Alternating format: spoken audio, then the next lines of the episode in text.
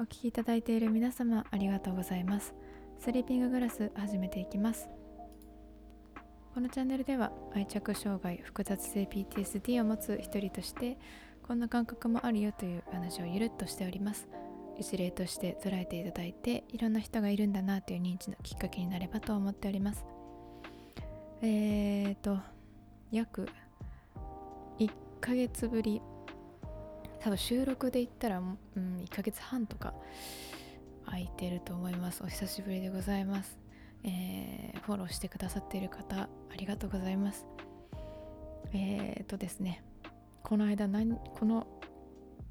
間が空いた期間？あ？うん。この間に何をしていたのかとかっていうね話をしたいと思います、えー、7月から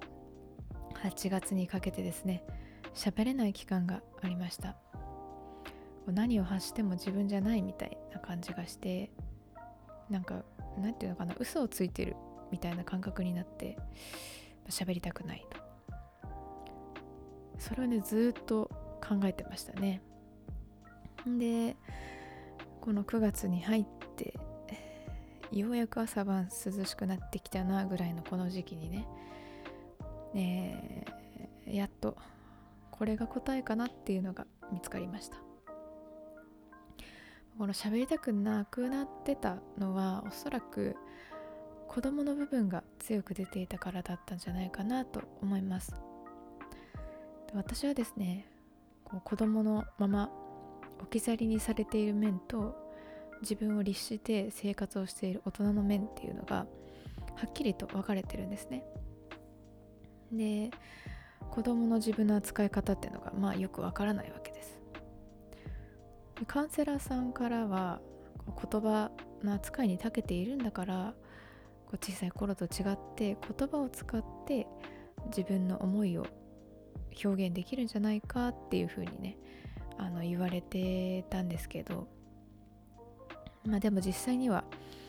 その言葉をうまく操れるっていうのは大人の私だからであって子供の私ではまるで何も出てこなくなってしまうというのが現状です。なのでこう言葉を発する限りはですね大人としてっていう風にでしか話せなくなってしまうんですね。この大人としてっていうのはうんと思いを素直に伝えれるとかそういったことではなくて私の会話のベースとして他人を納得させるっていう。うん、他人が気に入る納得する説明をするっていうのがベースになってしまっているのでこの自分本位の感情ではないんですね。その感情の部分は恐怖で外に出てきません、うん、出せない状態です。だから何を喋っても出たがってる子供の面が出るってことはなくて大人の私が、まあ、人事のように説明してしまうので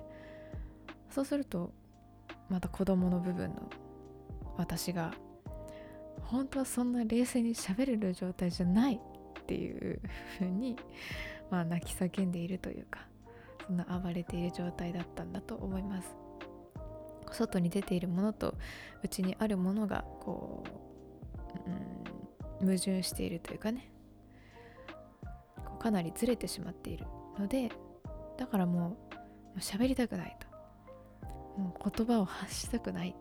ってなっちゃったんですね、うん、もうどうすることもできなかったですね。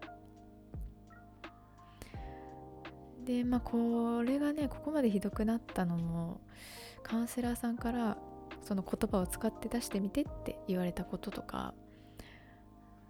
まあ、一緒にこう治療に付き合ってくれてる友達からも何でもいいからこう言ってみてよって伝えてみてよって。あのこう思ってるけど分かんないんだけどさっていう半端な状態でも全然いいからっていうふうに言われてたことも関係してるんじゃないかなって思ってます。そのそれらはきっと大人の私の部分を見ていた2人からの大人の私へのアドバイスだったんですね。うんだから子供の私にとってはそれはちょっと難しすぎてプレッシャーになっちゃって逃げ出したくなる。それくらいのものだったっていうことなんじゃないかなと。だからこの期間はですねその友人とも喋ろうとは思わずカウンセリングにも行きたがらなかったっていう。こういうね自分に何が起きてたのかっていう仮説が立てられたことでなんか理解ができてちょっとすっきりしたのか今はですねこうその子供の部分は落ち着いて大人のいつも通りの私に、ますっかり戻っちゃって今は喋りたくないっていう感覚は消えてますね。でこの戻っちゃったっていう表現をしたのはこの戻ることがいいことかどうかっていうのはちょっと疑わしいからですね。こうやって生活働いたりね、うん、生活していくには大人の私でいる方がまあずっと楽なわけです。いろいろ割り切れるし、まあ、だけど結局またこの子供の部分っていうのをあの置き去りにしてしまい込んじゃったっていう状態でもあると思うんですね。だからまあ治療としては一進一退みたいなところなのかなと感じています。まあでもそれでもその子供の部分が出たんだなっていう自覚ができないままよりはまあずっといいかなとは思ってます、まあ、こういうことが起きていたのかな認識できるっていうのは、まあ、少しでもその子供の部分私の中にある子供の部分っていうのを認められたっていうことでもあると思うしまあ自分に優しくできたということでもあるだろうしうんまあそんな風に感じています。まあそんなわけでこの配信もですねあの停滞してしまっていましたね無理をしないっていうのを決めているので、まあ、こういう風にね配信したり立ち止まったりこうコロコロと状況は変わると思いますが、うん、まあなので皆様にもなんとなくでこう見守っていただければ嬉しいなと思っています。ということで今回はえー、っと喋りたくない時期の話をしてみました、